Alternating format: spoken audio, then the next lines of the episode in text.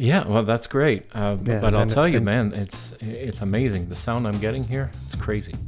Okay, good. Yeah, beautiful. I think you sound better than me, and I'm plugged in directly into the mixer. So.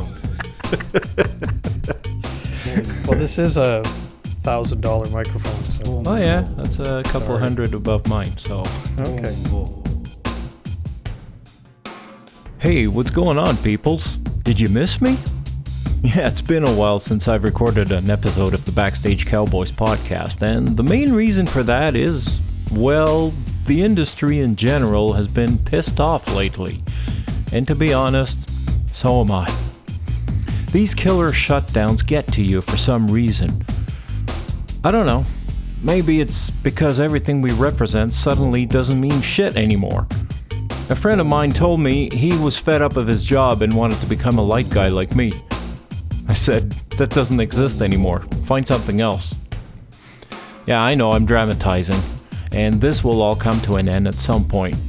But reality is that some of our colleagues didn't make it. I've seen more suicides in the past couple of years than in my whole life. Speaking of which, I have a message.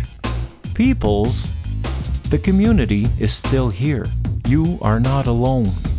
If you're in distress, speak out, man.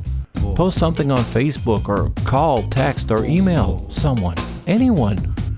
You wouldn't believe how many friends you have that are willing to go out of their way to give you a hand. I mean it.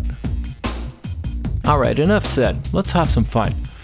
On this episode, we talk with a true gentleman, Matthew Kuhl. Matthew is the owner of the Aileron Group, an event planning and production company. I've known him for quite a few years, as we worked together back when I was an active lighting designer and operator. So, we'll get on with the show after this short word from our sponsor. Always wanted to say that. I sound like a radio announcer. The Backstage Cowboys podcast is brought to you by A V L Media Group and Avolites, who make the best lighting consoles in the world. If you live in Canada, you now have access to the Avolites Academy online learning platform.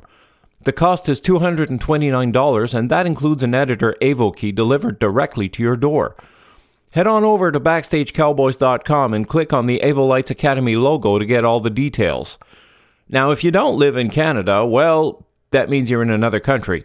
So if you're in the United States, head on over to avolites dot U S. Anywhere else in the world, just go directly to avolites dot com and you'll find all the resources available in your country. And now, let's get on with the show. Here is another episode of the Backstage Cowboys podcast. Where's my drummer?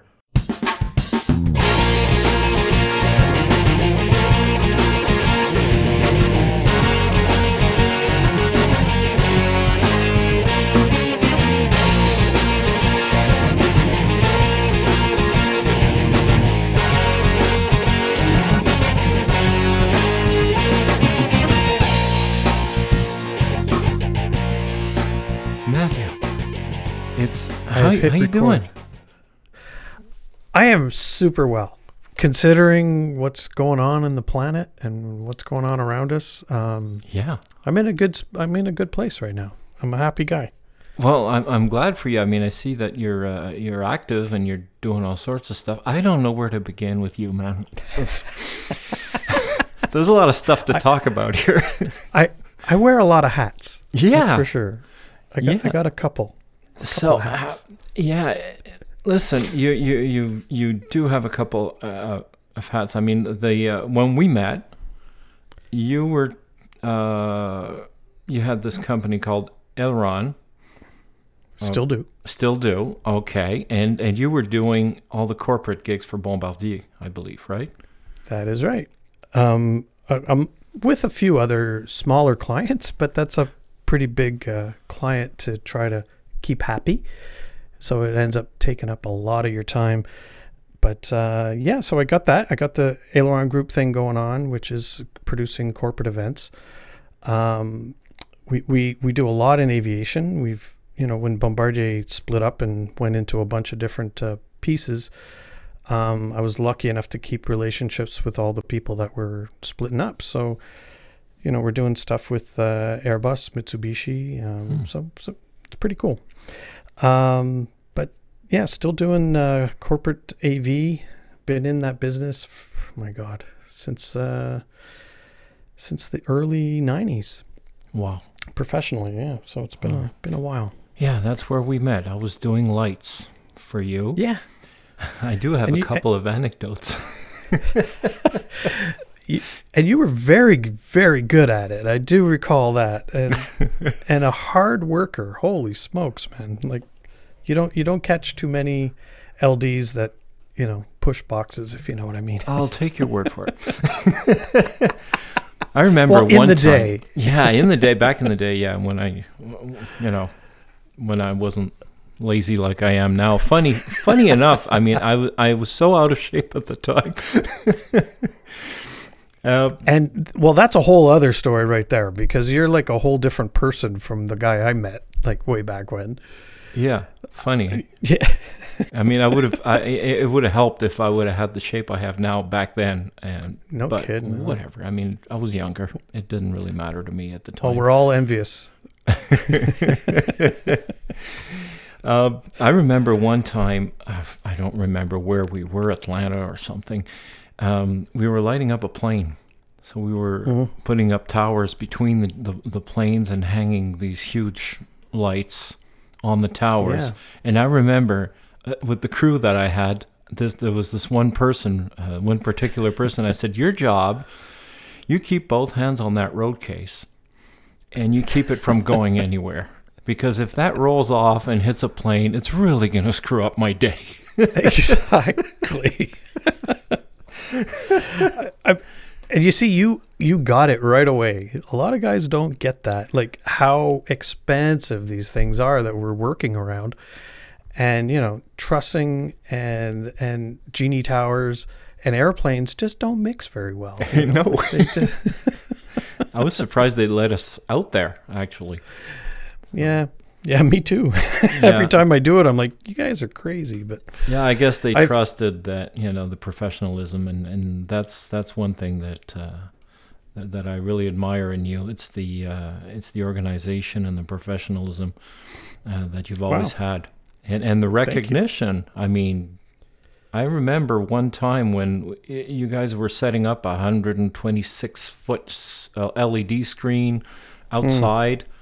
Um, there was a shitload of servers that didn't match yep. up together very well. They weren't synchronized or something like that. You guys spent the whole night yep. on it, and uh, we did. Eventually got it to work, which which I found funny. Instead of you know, instead of um, unveiling the new plane, let's build a screen the size of the plane.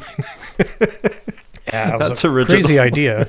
Back then, when you know, doing screens that big was just not heard of. Like it, it actually won a. a world record for the largest temporary outdoor screen ever built. Really? At the at the time, yeah. Wow. We we it was in the, the Guinness Book of World Records. Oh, believe it or not. Glad to hear that. Hey, I was there. I mean, there's been many a screen much bigger uh, built since then, but uh, at that time we we had the record. Just hey, kind of wow. cool. Yeah, just imagine the network. You know. Well, a, a, a mutual friend and a former Backstage Cowboy guest, uh, Yann Bertrand, was uh, the guy behind all of that. Yeah. He uh, he was the mastermind. I just stood there and shouted, you know, ideas of why it might not be working, which you don't really want when you're troubleshooting. He looked at me a few times with the with one eyebrow up, like, really? Like, don't you wow. have somewhere to don't you have somewhere to be? But we eventually uh, figured out a way around it and made it work, which is typical of most A V gigs that I've ever been involved in that have an issue. You just keep working it until you either A, figure it out, or figure a workaround out, one or the other.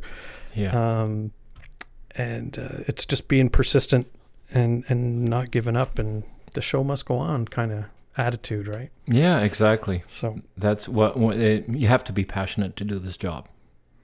one hundred percent. Because yep. that's what keeps you up. That's what keeps you going. That's what kept me going with a, like eighty pounds overweight.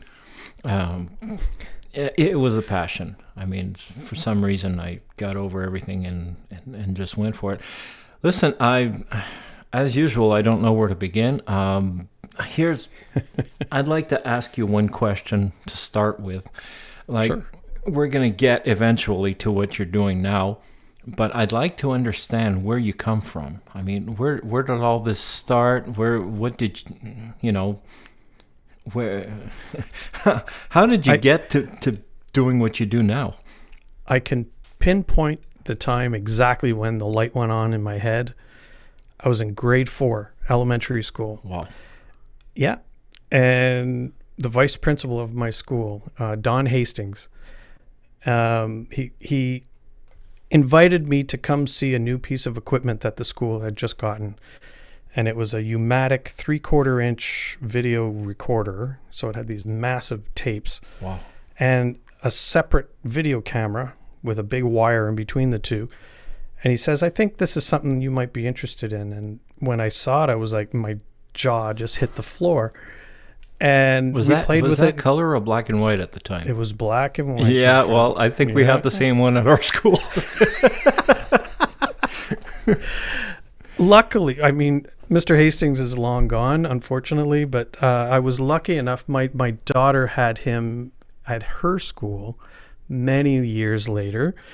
And I told him that story, and he remembered it. Mm-hmm. And I thanked him, and I said, the reason I'm doing what I do today is because of you, and I can't thank you enough. And it was the coolest day ever to be able to meet that guy again and to thank him for that moment. Uh, but yeah, that that set off the, the the the fire in my in my brain, and I was like, I want to do this kind of stuff. So from there, um, you know, went to high school and joined the computer clubs that there were. Um, into C J E P, I was, I did one semester in Pure and Applied, and I'm like, this isn't what I want to do in life. I want, I want to be more creative than this. And I went into creative arts, which was film, television, and sound. Hmm. And yeah, so studied all that stuff in school, worked at the audiovisual department at the school, and uh, ended up fixing film cameras and, you know, repairing cables and doing all kinds of odd jobs at the audiovisual department. Worked in the dark room, you know, monitoring the people that were developing stuff. So always had that, you know, background in, in technology. My dad owned uh, a Super eight movie camera. He was into making movies. So, uh, and I still have that camera today. I think and I still have mine too. Yeah. I'd have to look. Try to find a place to develop. The film is another yeah, another try hurt. To find the film. Well, yeah, true. There's a there's actually a resurgence of film coming. I just saw a report about there's a company in the U S that is growing, and all they do is develop thirty-five millimeter film, either uh, wow. black and white or color. Hmm. And it's it's growing like crazy. Um, when people see the grain for yeah. the first time, who have only done digital, they're like, wow, that is amazing. It's like a whole other world, you know? Yeah. And it's uh, it's it's addictive, you know, and you want that you want that feel. So uh, it's actually getting a resurgence, as is vinyl records mm-hmm. and uh, analog audio. You know? The real stuff. Yeah. Maybe yeah, we'll have Par sixty-fours at some time uh, in the future. That I highly doubt. I'm not moving those dimmers ever again. Not, I'm just not. I'm not doing it. Especially that four uh, that four hundred uh, uh, amp uh, transfo, that's six hundred oh watt, uh, oh, six hundred geez. Volt.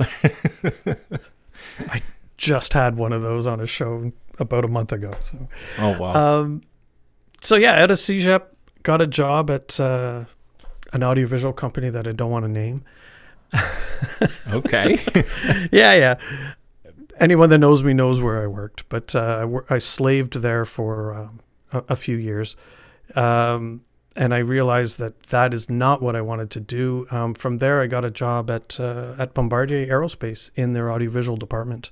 Okay. And uh, serviced all the different departments internally, um, whether it was photography, they had their own darkroom as well, or if it was videotaping, you know, airplanes taking off or hanging out of a helicopter, shooting water bombers, doing uh, drops on, on fires.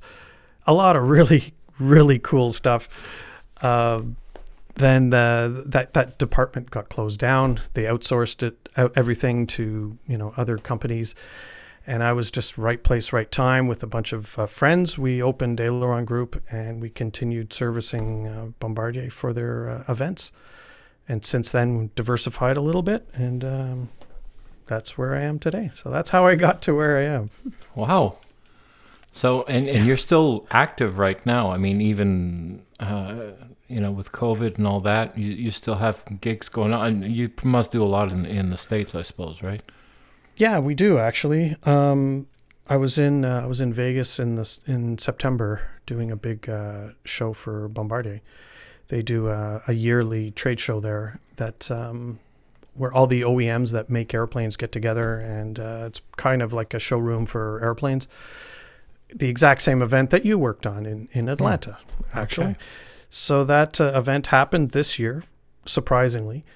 Um, It was very different, very difficult uh, with being tested constantly and, uh, you know, wearing masks all the time. Um, it it was the new normal, yeah. It seemed. Um, but other than the, the odd live event that actually happens, we've been we've had to pivot like everybody else, and, you know, learn how to uh, to do these events online. And the studio I'm sitting in right now is uh, used m- mainly as a video studio for putting together virtual events. Mm. Um, and at, at one point when, when COVID was at its height, like at its height, um, we had four of these studios rolling all at the same time. Um, it's, it's simmered down quite a bit with uh, the States opening up as much as they have. But, uh, when we were all closed down there, it was, it was hard to find enough people to do what we know how to do. So, uh, yeah. But it's kind of leveled off now, thankfully. So we're in another transition between, you know, doing less uh, virtual and more on-site. But um, labor is still an issue, and I think it will be for quite yeah, a while. Yeah, it will be for a while. I mean, a lot of, uh, and I, I mention this every time I, I speak to somebody, uh, mm-hmm. a lot of uh, experienced guys have moved on to something else. Well, anyone half with half a brain would would move on to anything else. Like, why wouldn't you? If yeah. you had that chance. Yeah, and then but no, and no, then you get a life, which yeah. we didn't have before, right? Well, but then you also you lose a lot, and yeah. you know you you lose that that that sense of satisfaction when you've pulled off that's what seems impossible, and. Mm. You know, you sit back after the last cue and you're like, holy crap, we pulled it off. Like, uh, wh- wow, that was amazing. So I've had a lot of those, and that's why we get up every day and go to work, you know, to have that, that payoff. Yeah. Especially when there's a, a kabuki involved, it seems to always uh, have a bit more of a payoff when it actually falls correctly and yeah. everything works. And I remember how many times uh, I've, during a gig or, and, you know, you know, those complicated gigs where uh, mm. you're just burnt and you have to go on. And mm. at some point at three, four a.m., you finish loading the truck after the gig and you shut the door. and and just before shutting the door, you say, never again. I'm done. I'm done. And as soon as the truck leaves, you go, okay, what's the next one? After you've had a night's sleep and you wake up in the morning, that's that's maybe when you look for the next one. But yeah, for some reason we always go back to it. So um, yeah, it, so you you you actually put together those those corporate events. I mean, you you orchestrate all all the technical aspects, right? I, I basically design the technical side of it. Absolutely, hmm. I'm, I I. by no means take care of registration or banners or, or any of that kind of stuff. It's really the audiovisual side of it. So I part I'm, I work very closely, partner with our clients to to work out exactly what they need technically. Um, they they basically tell me what they're looking to do, what kind of emotion they're looking to to, to portray. Um, and then we, you know, as a group, brainstorm as to how we can do that. Um, sometimes it's real straightforward and easy. Other times, you know, we've got to do research and actually develop software to make it happen. Um, that's happened quite a number of times. And those are the cool gigs where, you know, the client comes to you and they say, we have this this bicycle and we want the bicycle to be a competition between three people. So there's three bicycles and whoever pedals the fastest for the most time wins. How can we make that happen? So we, we, we were like, wow, okay, how do we do that? So we ended up making a virtual race, um, which was on three screens in front of these people. It was a video game. We had yeah. to develop a video game in, in two months um, with okay. sensors on the on the bikes and, you know, really um, dig into how to do this stuff. We, you know, I have to mention the brains behind that side of the business, and that's Ozzy Levesque. He's uh, he's been with me forever, and uh, yeah, I remember he's got Ozzy. This. Of course, yeah. you, who doesn't? You meet him once, and you'll never forget him. So he's uh, he's got this brain that just works differently than everyone else's, and he can figure out these things or a way to do these things really, really easily and quickly. So um, we've had to do that a, a bunch of times and different projects where, you know, it's not off the shelf anymore. It's we've got to develop hardware, sensors, software that make it run. Um, it's pretty exciting, actually, when it when it all works. And, yeah. Uh, yeah, and, and I suppose it. that there's a few sleepless nights among that. Oh, of course. That's that's on most projects, right? Mm. Um, yeah, anyone that thinks this is nine to five... Uh, No, no, absolutely not. They're in the wrong business. Do you recall a time where it just didn't happen? Not yet. Oh, I'm so happy for you. Yeah, I am knocking on wood very vigorously here. Wow. But um, I am probably pretty fortunate that that I haven't had a complete and utter failure. Um, part of that is the people that I surround myself with. Mm-hmm. Um, that are as dedicated as I am to the project. And I mean, if you if that weren't the case, I could see people giving up at two a.m. and going, no, this is not my problem anymore. I'm out of here, right? Mm. Um, but no, I've I've always had unbelievable crews, unbelievable, and peop- and that's those are the ones I keep asking to come back, right? It's like well, you kind of you- attract them too. I mean, you're you're one of the best people I've had the privilege to work with. Wow. Uh, yeah. Thank you. Because I, it's I, the I way was actually you treat people too. Well, thank you. Um, I was very saddened when you left the uh, the live event industry because um, you, you were also a joy to work with, and I would have had you back every single gig if if if you were only available. Well, you never know. Keep my number.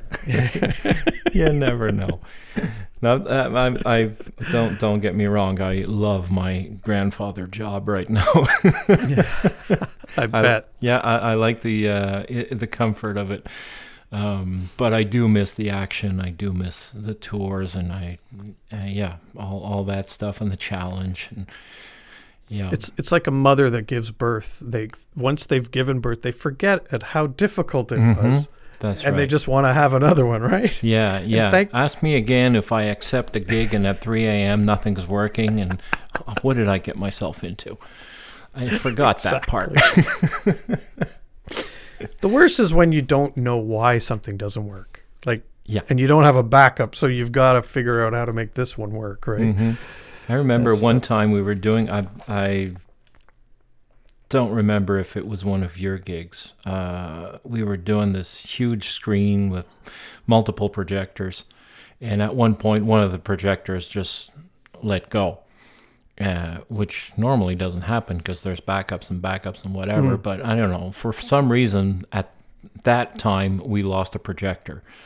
And uh, so there was like one black spot on a Ouch. one hundred foot screen. Yeah, maybe I should turn my phone off. I was waiting for your call. So that at, at that time, that black spot, uh, I was working with Yann, and um, he looked at me and he says, what, what can we do? I said, well, let's just grab a couple of movers and I'll just fake it and I'll blend in some colors that look like the rest of the screen. Lucky enough, it was like just scenery. So uh, yeah, and I was changing the, the colors and the and the, the textures as the scenery was changing, and uh, yeah, we got away with it that time. As long as they paid the bill, right? yeah, yeah, exactly. Well, sometimes the client will know the effort you put into it, and, and, and they'll know how far you went to deliver. And even if sometimes Absolutely. there's there's always something that goes wrong, right? So uh, some clients will just say, well, yeah, you, you know, you, you did everything you could, you know. It's funny, I've been told many times, there's no such thing as the perfect gig, mm. ever. Yeah. It just, you know, there will always be something that you could have done better, could have been better. Um, so as long as, as you're willing to not ha- achieve perfection, yeah, you'll be very successful in this business. Well, I'll be um, honest with you. Um, a lot of times during my career, uh, the client was satisfied with me being at forty percent of myself. Ouch. Yeah. Yeah, yeah. that's that's not a, a way to motivate anybody. No, exactly. But, you know, it's it's it's life, right? It, it, I, I, yeah. I say it because, you know, at, at, at a certain time, you, you, you blame yourself for, well, I could have this, done this, I could have been better, I could have, you know, for sure. whether, you know, whether it's motivated or not.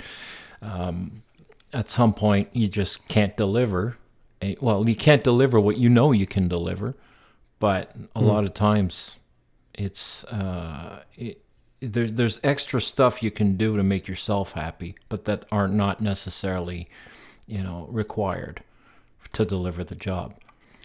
Yeah, I'll agree with that. Um, that's that's why we do this. You you need to constant. It, you you want to get better each time, right? Yeah. You want to you, yeah. you want to outdo the last show you did. If if you keep delivering the same show over and over again, you know, you'll get bored and not want to do it. Yeah. So I'm always looking for somehow to make it either more efficient, more fun, more enjoyable, something better to watch. Mm. Um, you know, uh, a, a good show is either easy to deliver or easy to watch, mm. but it's not going to be both. So. Yeah, indeed. If it, yeah, if it was easy to watch, uh, it meant it wasn't easy to deliver. Mm. That's usually how it goes, anyway. Yeah. Uh, Okay. I, I thought you were gonna... That's all I had. That's good. So uh, there's there's a part of you, uh, like I know the corporate part of you, and I I was aware that you were a musician. Oh. Yeah, I, I'm, I gotta go there. Okay, let's go there. Yeah, I was aware that you were a musician. I knew you were playing keyboards, and that's about all I knew. And and recently, I see uh, something about a uh, a Queen. Um, actually, it's a Queen tribute. tribute. Yeah. Yeah. And uh, I've seen a, a couple of video clips, and I've seen pictures, and uh, it's it's not one of those cheap versions that that I've seen, you know, elsewhere. I mean, this looks a lot like the real thing to me. Wow. Can, can we, well, that's can nice to talk hear. To me? Thank you. Well, I mean, I'm not, I, I've, I've brought this up to Queen because that's what I know about you, but what's the story behind it? So, like many people in the audiovisual business, um, they seem to be musicians as well. Yeah. it's, it's kind of not a it's not a huge leap from one to the other. Um, you know, you're pushing cases around till the wee hours of the morning, loading trucks, um, moving around, doing shows. So it's it was natural for me. I was actually a musician first, okay, probably like yourself, I think. Yeah. Um, well, I only so, started in sixty-nine. Okay, so I think music was first, um, as it was for me. I started when I was five years old in seventy-three, so uh, taking piano lessons. And well, I yeah, was five years there... old too, so now now you can tell our ages. Okay, okay, okay. So um, yeah, so I you know, started in piano lessons like a lot of kids do. Um, from there, um, my, my family were, were very church-oriented and uh, joined the choir at our church because uh, I wanted to play. I wanted to play mm-hmm. piano in different environments. So I did that for a while. Um, then in school, st- I joined my first band in high school, uh, you know, jamming on, on cover songs. Um, and then in C J E P, joined a, a, a band which was a little more professional and had original songs, and we're actually trying to do something with it. Band was called Simon Says, and uh, we had an album in, you know, after I left uh, C J E P, had an album, we toured with it, uh, had a bit of airplay, um, you know, marginal success. I did that for about ten years. Um, and that that was, I think, my one shot at it, because everyone says, you know, you have a shot and you got to take your shot, and that was it. Mm. And it didn't work out.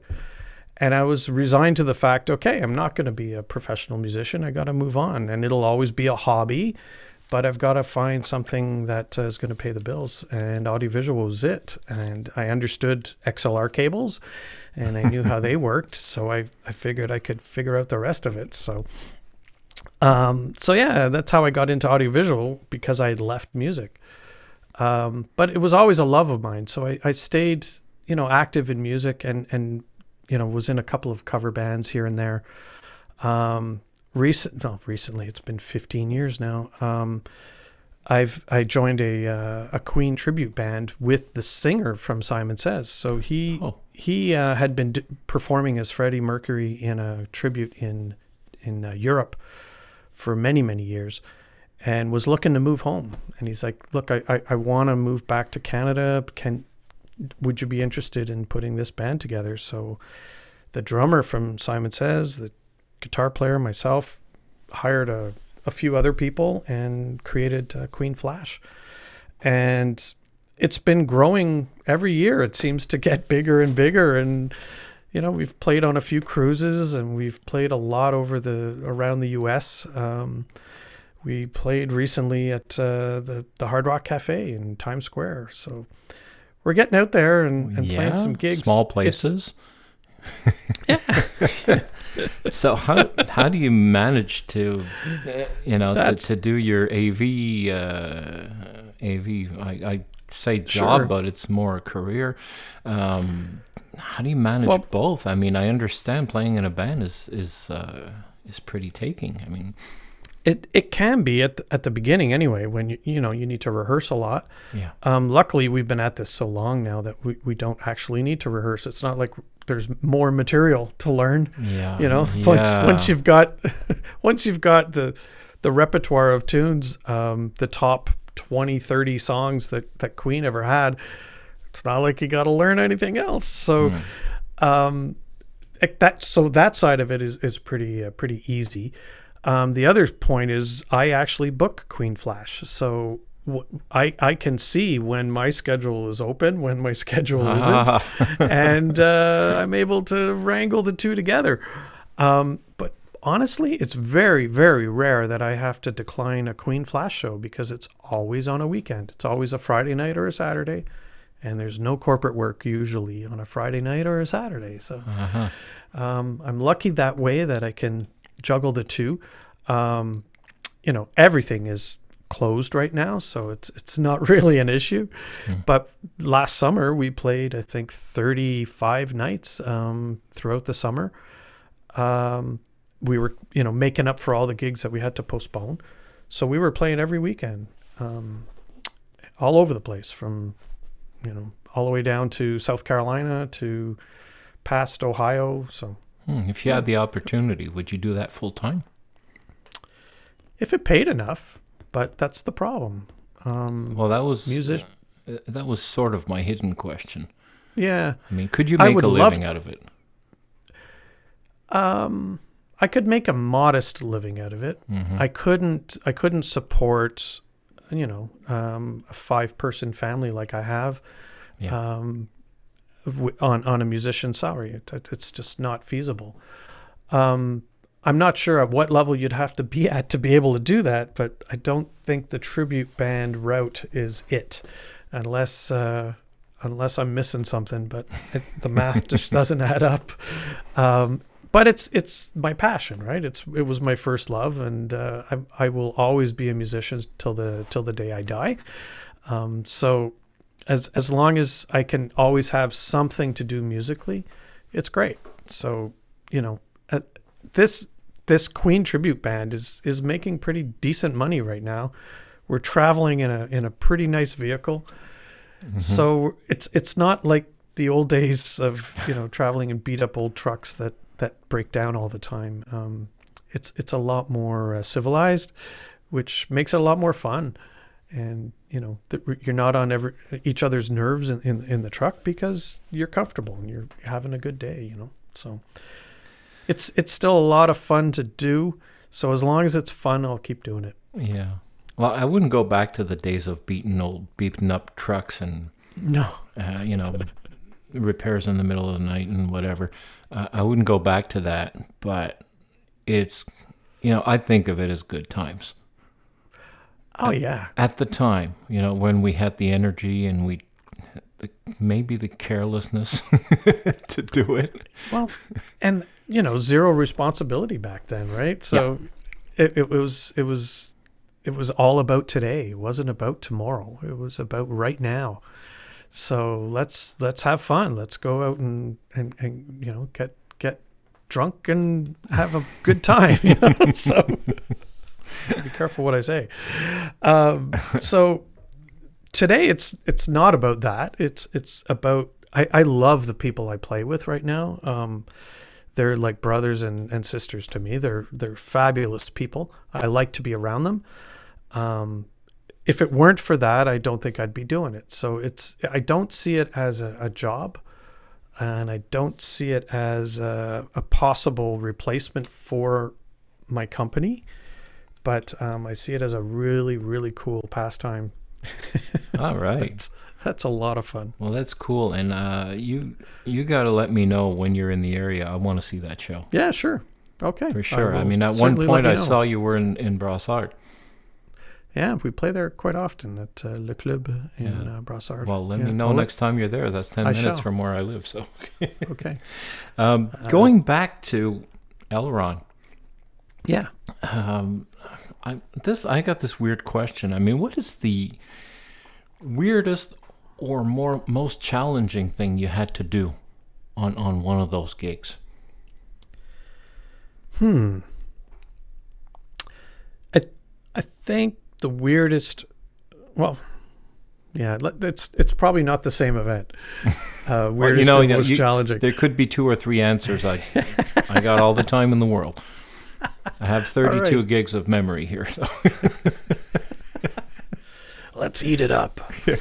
Um, so most challenging is usually when there's many companies involved in a project. I find that's usually the most challenging shows. Um, you know, that there's a company doing decor, there's mm. a company doing uh, catering, there's another company doing uh, whatever it is, c- red carpet, and somebody else is doing the... Bringing back the, memories. You know, so when you've got all those companies involved and everyone thinks that their bit of the project is the most important, including myself, because mm-hmm. that, to me, that is the most important, right? Yeah. But to the caterer... You know, their heaters are the most important thing to have functional. So, um, but what I've learned over the years is to take that step back and look at it as a as a project, and that everybody is working for the same goal to have a successful event. And as soon as you can get everybody else involved on that same page, the better your event's going to be, because then the caterer cares about the decor guy, and the decor guy cares about the guy bringing in the statues, and you mm-hmm. know the, all the way around the, the the table.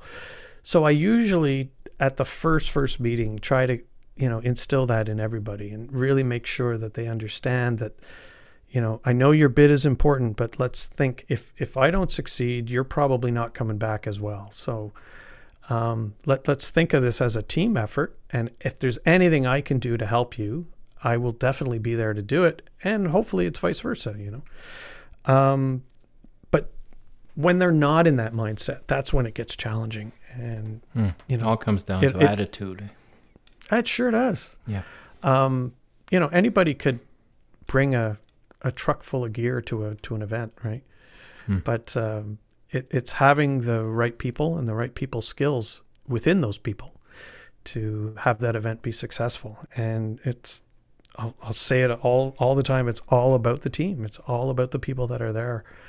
Um, and that's definitely the most important thing. And it is becoming the hardest part of this job, is getting the right people there, because the people that are left are super busy. Mm-hmm.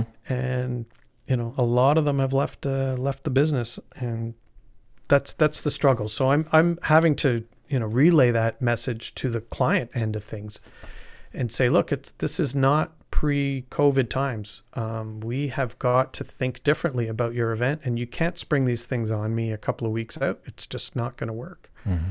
It's a it's a different world right now.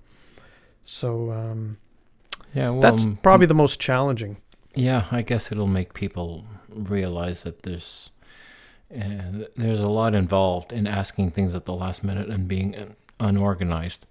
Um, I remember going to a venue once, and uh, there was a sign backstage that said, uh, your lack of organization does not necessarily become our emergency. I love that one.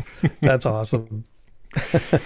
There's another thing that's um, uh, that, that, that's uh, that's running in my mind, um, and I say this often, but I think in French and I speak in English, so sometimes the words come out funny. So if I say something that doesn't make sense, just let me know. I'll rephrase it. Uh, but there's one thing I'd like to know: the transition between when you were working at Bombardier and when you started Aileron. Um, you know, how did that happen for you?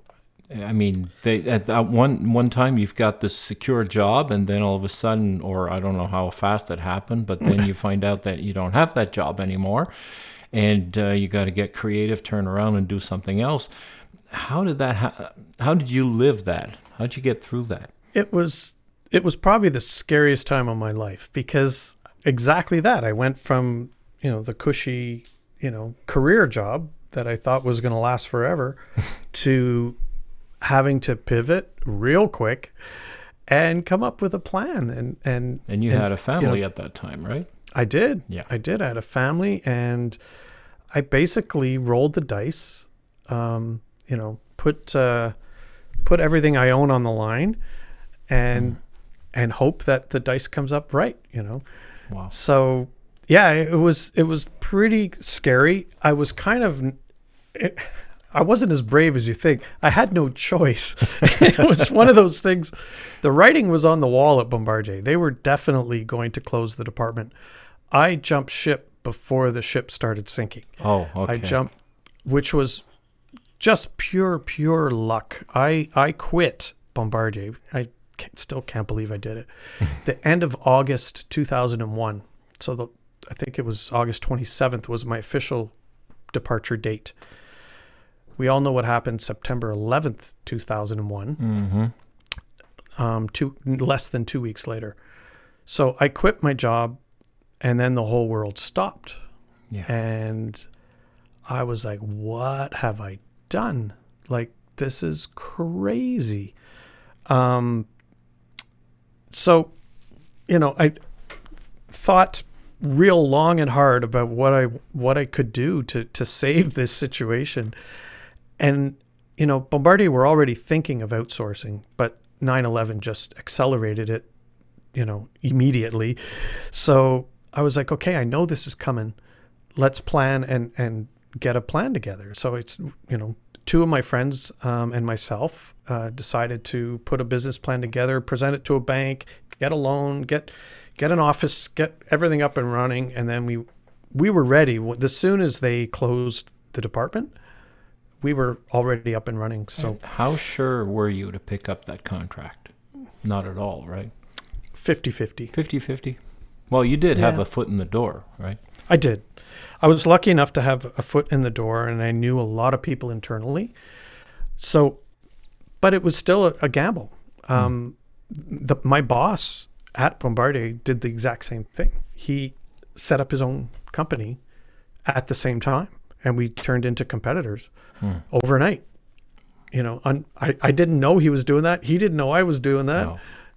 Next thing we know, we're bidding on the same shows, and I'm like, what is going on? And I'm like, I don't have a chance. I'm bidding against the guy who was my boss. Um, but it was funny. I, I serviced a lot of clients internally that I got along with really well, and so did he.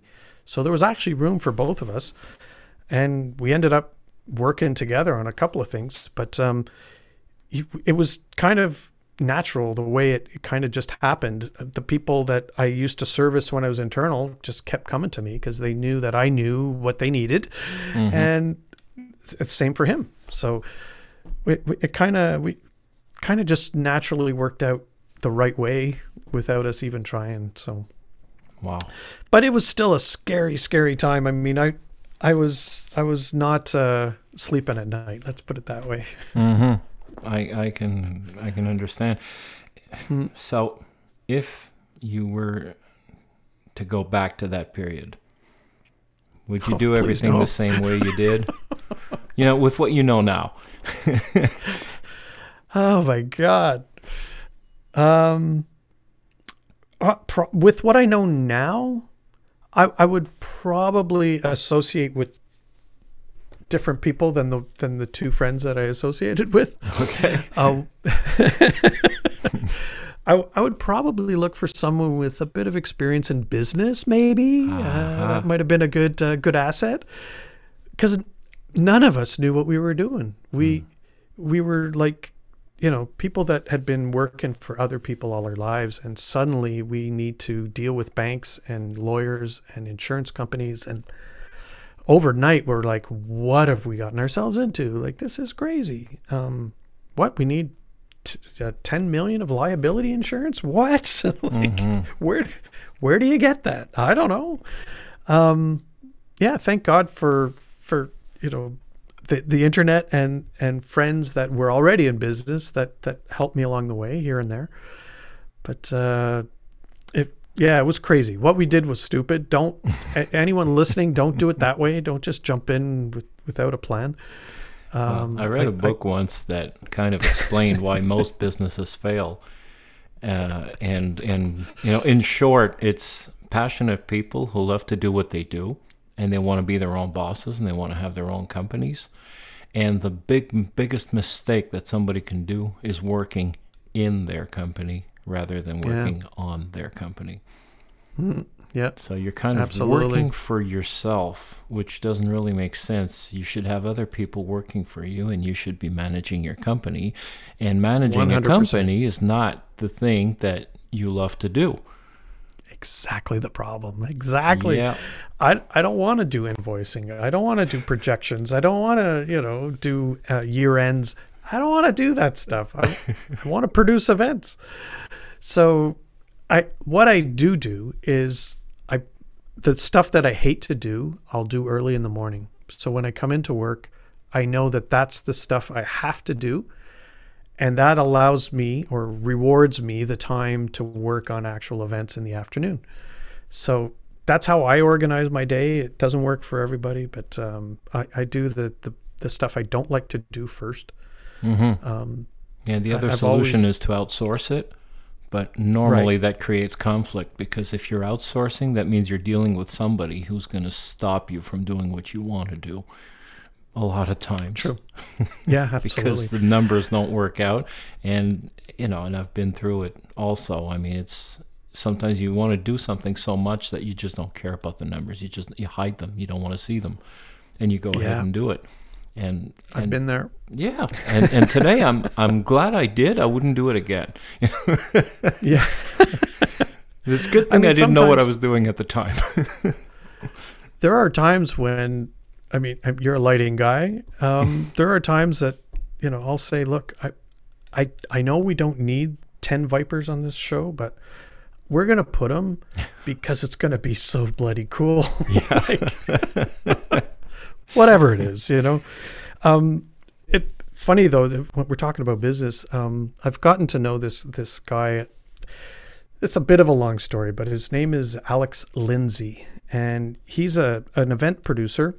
He's turned into a sole virtual event producer. He's from California. And at the beginning of the pandemic, um, I'd been following him a while on, on Twitter, and he he's um, a pretty smart guy, and he, he, he's been doing events a very long time. Um, he started in, in film and got into three D design, and he, anyway, now he's a, a show producer.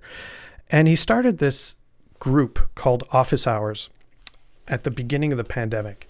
And what it was is his way of giving back to the community Um, time for questions. People that had to, you know, pivot, get their business online, start doing online events. They needed information. They needed a, a place to go to ask a question and get an answer.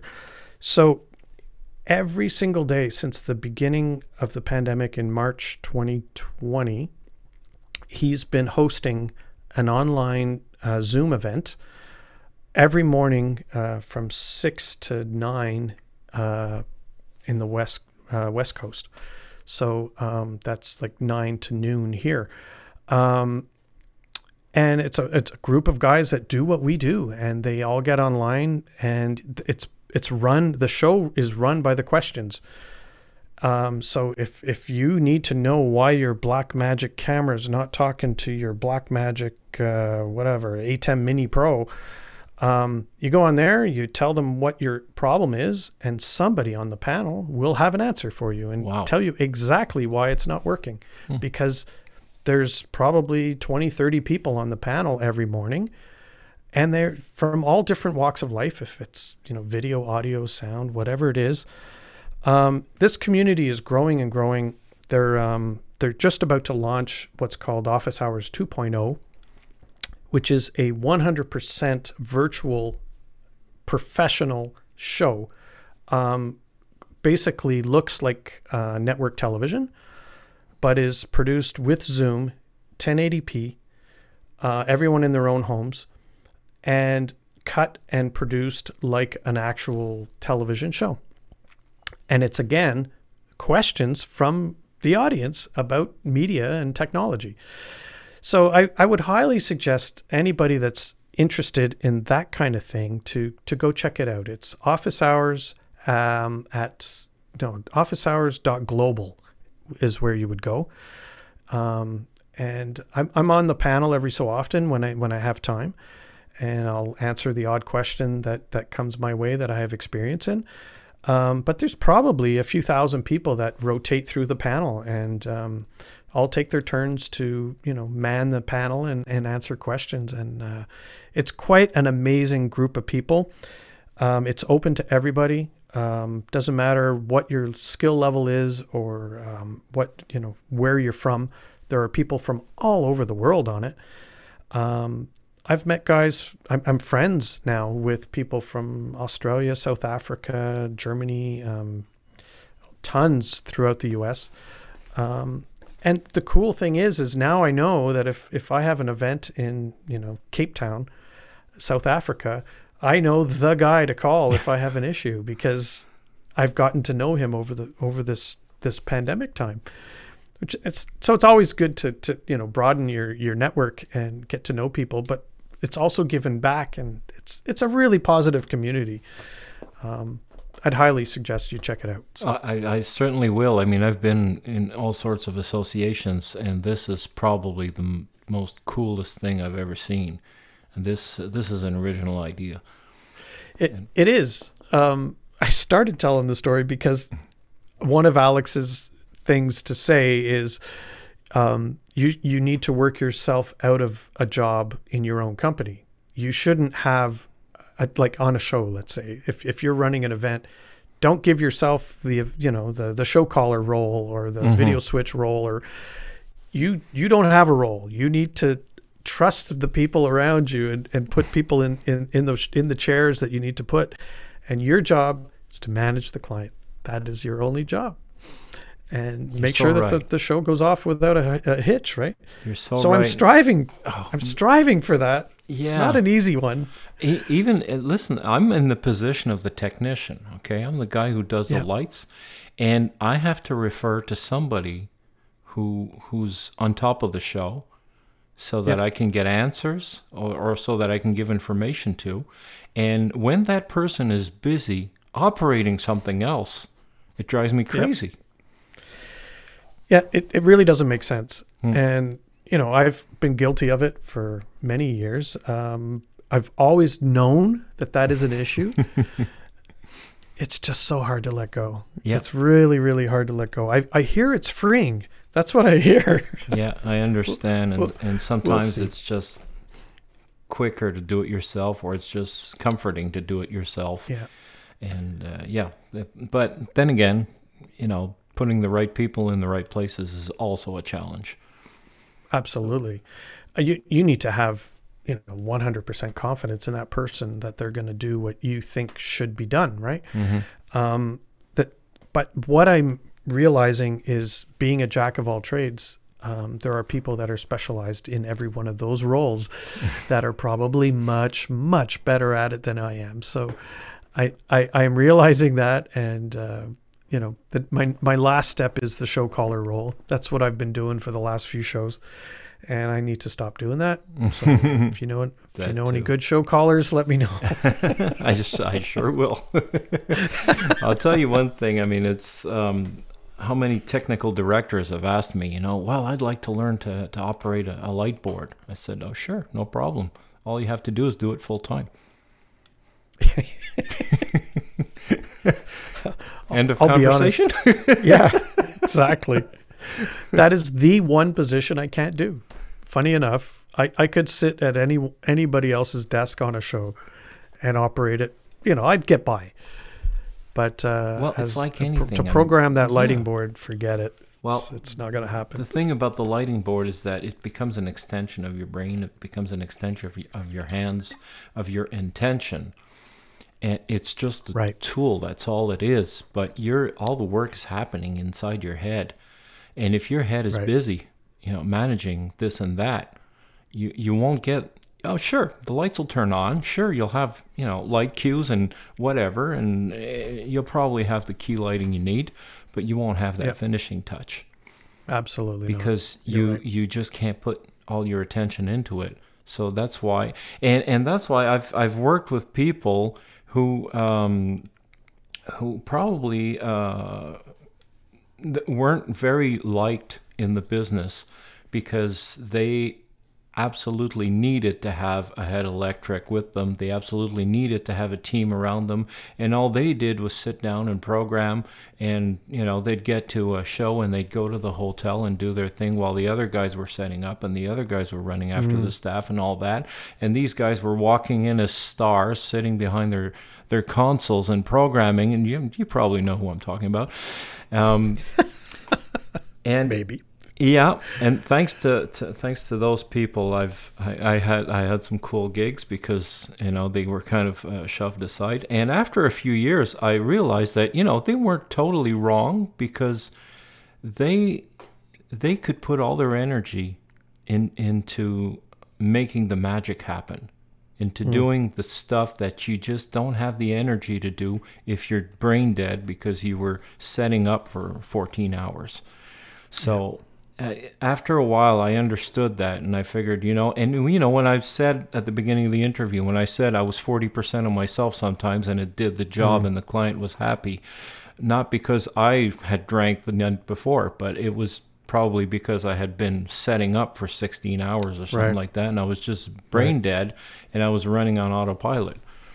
Yeah. So you can still deliver, but I, I could have done a lot better too, you know.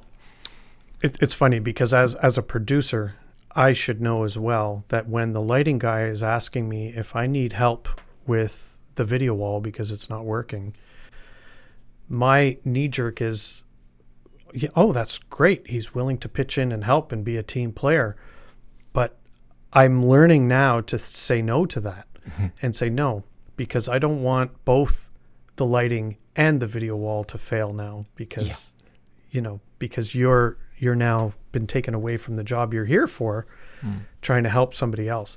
So it's it's a it's a tricky thing, right? It's it's yeah. it's that balance between being a team player, wanting to help, but not sac not at the at the expense of your own job, right? So, um, it's it's there's there's a guy that comes to mind who works with me a lot, and he's super wanting to help all the time, and I, I actually have to tell him, dude, it's good, it's good. Just mm-hmm. just program your board. It's sometimes it's necessary. I understand sometimes there's a panic and. And, and you right. know, you need all the help you can get, um, and, or the budget just isn't there. I mean, right. there, there's been, you know, I, I don't think you're at that level anymore, but uh, there's a lot of productions that out happens. there that just don't have the budget, and, you know, you have to get everybody to do everything. So I, I don't, I try not to take those shows anymore, but um, they, they, it happens though sometimes for sure. Um, it, you know. Part of being a, a team player is looking out and making sure everyone's able to do the job they're there to do, right? Mm-hmm. Um, it's not only helping out everybody else. Um, but, uh, you know, you you were one of those guys that would always pitch in no matter what was, you know, bombs going off all around you. You would be one of those guys that were willing to help no matter what the job was. If it was hanging curtain, you would you would pitch in and do it. I, I I remember seeing you doing stuff that was way out of your wheelhouse. So you get it for sure. Um, yeah, well, sometimes being a ni- being a nice guy is a good thing, and sometimes it's a bad yeah. thing. Yeah, they, it, they finish it, last and from it what I hear. mostly, yeah, yeah, that's right. And it mostly depends on who you're working for. If you're working yeah. for somebody who understands, Uh, you're good. If you're working for somebody who always wants more, then then you got to pull back. You know, you, you yep. you got to impose. So, I, I still find it amazing that I'm still learning how to do this job. You know, been, when you stop, you, when you stop learning, the the, the candle will blow true. out, and you're and, and yeah, you're just gonna lose it. So you got to keep learning. Absolutely, and you know, the tech side of me still wants to learn, and that's a big reason I go to office hours every morning is to to to learn to learn stuff. Um, I'm I'm a naturally inquisitive person. You know, I, mm-hmm. I want to know why how stuff works, and I think that's why my you know my vice principal saw that in grade four. You know that I was very uh, inquisitive and wanted to know how things worked. So uh, yeah, he he lit that fire in me, and it's still lit. It's still going. So yeah. Yeah, sometimes it's just one little thing that absolutely that kicks it off. Well, yeah. uh, Matthew, it's uh, how long have we been talking? About an hour now. this, if, yeah, about that. That was really cool. Listen, uh, you know, before we sign off, is is there anything a message you'd like to leave to to people? Thing, uh, something that's in your head that you would like other people to remember? Sure. Um, The the world is a different place than it was two years ago, and um, be kind. Be mm. kind to the people around you. Um, be kind to the person at the other side of that counter, the other end of that phone. Every single person you talk to or interact with these days are going through something, or have lost somebody, or are you know challenged because of somebody didn't show up for work that day. Whatever it is, be kind. Simple. That is a very wise message, and I agree Thank with you. it. And actually, the first time I heard that, be kind, was in, uh, you know, the series Kung Fu back in the seventies. Oh, wow. Yeah. Yeah. That, the yeah. master, that was his advice, be kind. You know, things like that you don't forget, right? Yeah. I've been I've been preaching that for the last, at least year and a bit. It's mm. uh, 'cause, you know, you just see people that don't understand that it's a different place right now yeah than what it used to be, so um, be a little more patient. That's, that's right that's right. So um just one last question, uh with your band, uh Queen Flash, yeah. uh yeah. do you have any gigs booked coming up, or uh Absol- yeah yeah so what's uh, what's coming up? We're playing Quebec City on the twenty-eighth. Mm-hmm. Uh it's an indoor venue that has balconies. It's a hotel, and they have balconies that overlook an uh, indoor uh, atrium. Oh yeah. yeah. So it's it's called uh, it, yeah. Palace Pal- Palace Palace Royale. Palace Royale. Is what it's called. Okay. Yeah. It's downtown uh, Quebec City, and uh, we're playing there on the Friday. Cool. We were supposed to play Chez Maurice uh, the Saturday, the twenty-ninth, but um, mm. that's not happening. No. Um, and then we got some gigs in Calgary, the same thing, uh, indoor uh, indoor uh, hotel that's uh, got balconies mm. on each room. So that's what uh, we've been reduced to right now. Yeah. Um, in March, we've got a bunch of shows in uh, in the States, uh, Atlantic City and stuff like that. So cool. And we'll be back at Le Club, I think, in April or May, something like that. So I'll, I'll let you know when we're there. Yeah, and I'll get please you down. do. Please do. They got a killer lighting rig there. It's it's really cool. At Le Club? Yeah. It's still yeah. Dominique Morissette, the, uh, the lighting It sure guy? is. Yeah, you know? A good friend of mine. He's a wonderful, per- not only a wonderful person, a wonderful L D. He yes. is amazing. Yeah, very Love talented and a very nice guy too. I I, I worked with him yeah. a few times. Like a lot of L Ds I never work with because we do the same thing, right? right? Yeah. Uh, but for some reason we wound up, I, I remember this one gig we were doing in Kanawaki. Um, mm. It was a, a, a huge tent and we had the, the, uh, the Beach Boys there. Uh, the original oh, cool. Beach Boys, or what's wow. left of them. Yeah, yeah. and and there was they had their lighting guy that that came, and uh, there were supposed to be two uh, local guys doing the follow spots, and they didn't show up, as business as usual. So then I look at Dom and I said, "Well, you take the left one, I take the right one." He says, "Yeah, sure." So then we go up, and and there was it was so noisy in there. The L D was trying to call the shots. And we couldn't hear a thing over the clear comm. So I just climbed down the, the scaffold, went over the light guy, tapped on his shoulder. I said, "Dude, I know these guys. You can't believe how much I know these songs. I think I know them better than you do. Don't worry about it. I know who does what. This. It'll be fine." Oh, that's great. So anyway, that was ask- one thing I did with Dom. I got to ask him about that when I see him next. Oh, yeah, I'm pretty sure super. he remembers. Wonderful. Um, congrats on this uh, web, uh, not webcast. It is a podcast. Congrats on this podcast. Thank you. Um, it, I've I've listened to a few of them. It's very enjoyable, and you do a, a great interview. So congrats, man. Wow, thank you've, you very much. You've you've found your your little niche. I like it. Who would have thought? When I used to listen to a W K R P in Cincinnati back. Les Nessman. Les Nessman. I loved that show. That was a wonderful show. Yeah, that that was really cool. What was the guy's name? The um, the Herb other, Tarlick. Uh, the Herb was the salesman. Johnny Johnny Fever. Johnny Fever. Yeah, he was my favorite. Oh, yeah, well. He was excellent. The the but the best was um, the the the what do you call it the Thanksgiving episode with when the turkeys were flying out of the helicopter.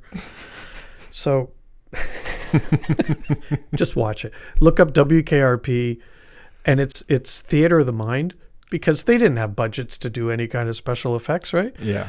So it's. It's just uh, it's just the reporter going like describing what he's looking at, but you're not seeing any of it, right? So, but it's priceless. They play it every every year. You seem to see it somewhere at uh, Thanksgiving. So uh, I'll have to have look, look that up. That. Yeah, W K R P Thanksgiving. Check it out.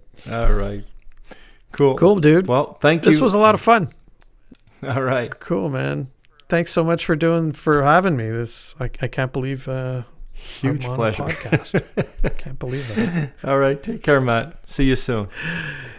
Okay. Take care of yourself. Huh? Good night. All right. Take care. Bye-bye. The Backstage Cowboys podcast is brought to you by A V L Media Group and Avolites, who make the best lighting consoles in the world.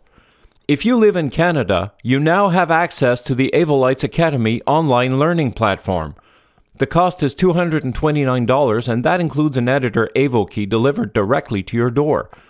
Head on over to Backstage Cowboys dot com and click on the Avolites Academy logo to get all the details.